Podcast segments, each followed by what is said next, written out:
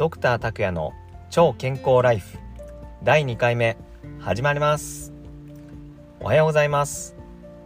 えー、今日はですね車の中から収録しています。配信させていただきます。ちょうど今ですね雨が降ってきたので雨の音がフロントガラスに当たってちょっとうるさいかもしれないんですけれどもどうかご容赦ください、まあ、できればですね、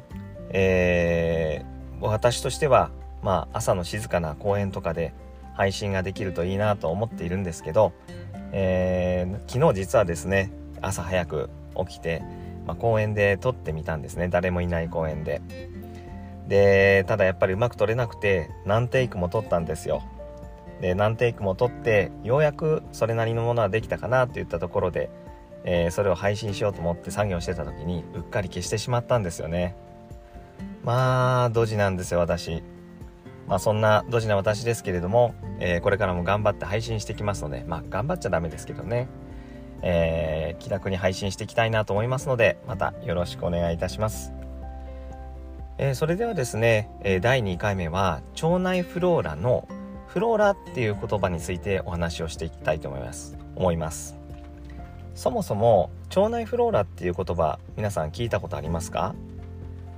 まあ、腸活ってあの流行ってますけど、まあ、腸内フローラっていう言葉も聞いたことある人とない人といるんじゃないですかね。ざっくり言うと腸内腸の中の細菌たちのことを表します。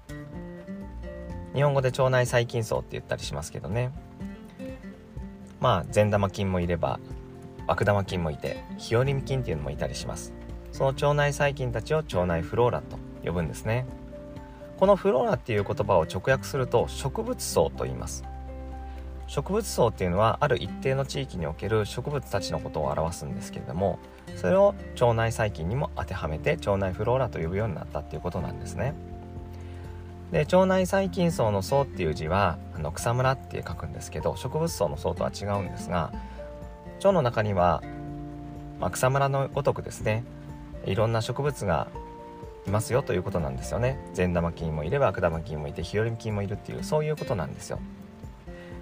でよくですね腸内フローラっていうのはお花畑になぞらえられるんですけれどもこれなんでお花畑になぞらえられるかというとどうですか皆さん？皆さんの中に中には草むらが広がっていてって言われるよりは腸の中にはお花畑が広がっているんですよって言われた方がちょっとテンション上がらないですかね？やっぱりあのそっちの方が女性には刺さりやすいと思ってあのそういう風に表現されることが多いのかなと思っていたんですね。ただですねそういうことだけではないらしいんですねどうも。えっ、ー、と語源から考えていくとあの調べてみたんですよ私。そうするとえっ、ー、とちょえフローラというのはラテン語で花とか花を咲かせるという意味らしいんですね。でそれからさらに面白いのが、えーと、と古代ローマ神話の、えー、フローラという女神がいるんですよ。このフローラという女神は春と花の女神とされていて春スプリングですね。花フラワーですね。の女神とされているらしいんですね。で植物の開花とか豊穣を司る女神とされていて、まあ、豊かな実りですね。そういうあの女神なんですけれどもつまりはですね生命の豊かさを象徴する女神さんなんですよ。フローラさんっていうのは。さらに面白いのがえー、っとですねルネッサンス期の画家たちはえヴィーナスを美の象徴として描いていたんですけどそれだけではなくこのフローラ女神フローラも美の象徴として描かれていたんですね。これでちょっと面白いなと思ったんですけどつまりはですねフローラ女神フローラは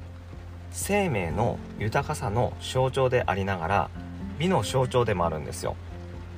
あこれは面白いと思いました。これ腸内フローラとこの女神フローラをリンクさせて考えると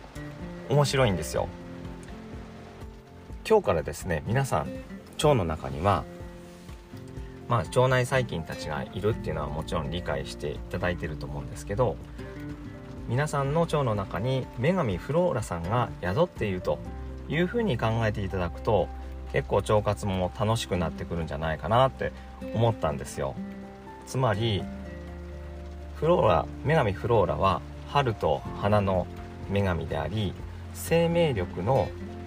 生命の豊かさの象徴でありながら美の象徴である。そのフローラさんが皆さんの腸の中に宿っていると。でその、フローラをですねより、えー、皆さんの腸活でより素敵な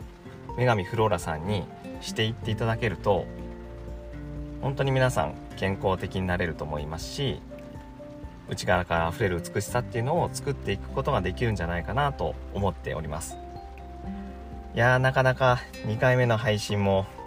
緊張しましたね。なかなか難しいもんですけれども、まあ、これからもあの配信は続けてちょっとずつですね聞き取りやすいような分かりやすい番組にしていきたいと思いますのでどうか皆さんこれからもよろしくお願いします。そしてですねあのフォローいただきたいと思います。はい。それではですねあの次何話そうかっていうところも、えー、ちょっとまだ未定なんですけど、まあ、できればですねあのー、こんな話してほしいなということとか、まあ、ご連絡いただけるとありがたいなと思います。えー、連絡方法は、まあ、いろんな手段あると思うんで、えー、インスタグラムの DM とかでも良いですから、あの、ご連絡いただければとても嬉しいです。それでは皆さん、え今日も素敵な一日を。それではまた。